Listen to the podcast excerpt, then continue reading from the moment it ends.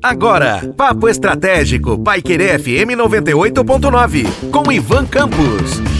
Olá, aqui é Ivan Campos e falarei com vocês hoje no Papo Estratégico sobre exclusão digital. Mas espera aí, exclusão digital, Ivan? A gente já não falou sobre esse assunto lá no final da década de 90 ou então em meados da década de 2000, quando a gente teve lá alguns programas, inclusive do governo, que facilitavam a vida, isentavam impostos e tentavam né, fomentar o desenvolvimento da inclusão digital no Brasil?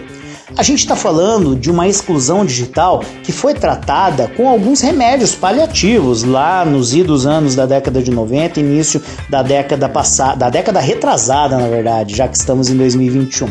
E aí nesse contexto, estes remédios eles até atenuaram o problema, mas não resolveram.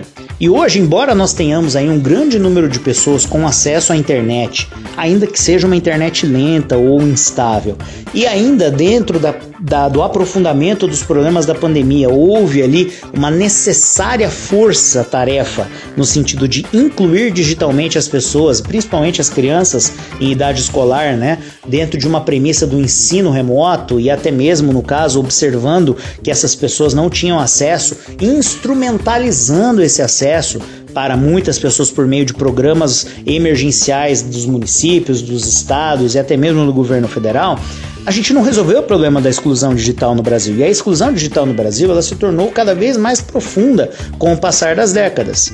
Quando a gente pensava lá na década de 80 que o Brasil estava começando tardiamente a informatização, que nem se falava em acesso à internet para grande população, e que aí na década de 90 tudo começou de maneira muito tímida, e a gente só veio a ter realmente um boom, uma explosão na virada né, dos anos 2000 para a década de 2010, aí entre 2010 e 2014, e a também muito por força no caso de situações como a inclusão da TV digital, né, ou a própria questão da infraestrutura da nossa rede de internet para os grandes eventos, né, leia-se Copa do Mundo e Olimpíadas, a gente passou a ter ali uma falsa ilusão de que a inclusão digital estava acontecendo.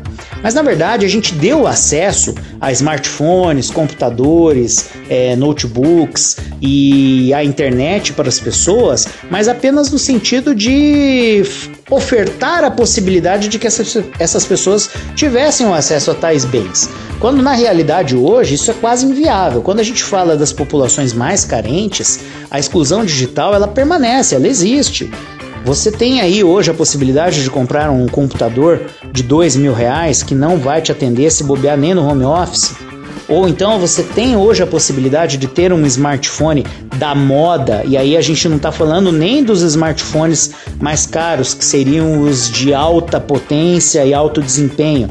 A gente está falando dos intermediários, que são aí smartphones que custam já na casa dos dois mil reais ou então a gente está falando que está tudo bem, eu vou continuar trabalhando com as opções palatáveis para essa população excluída. Então lá, pseudo notebooks ou Chromebooks da vida que custam lá na faixa dos mil reais ou um pouquinho além dos mil reais, mas que na prática, gente, não servem para muita coisa ou então no caso dos smartphones de entrada, que são pseudo smartphones e que ofertam hoje para essas pessoas um pseudo acesso à internet, porque pessoas de baixa renda não têm condições de pegar e pagar um pacote de dados, né, para ter acesso à internet e com certeza não tem um plano de internet nas suas casas para usar Wi-Fi.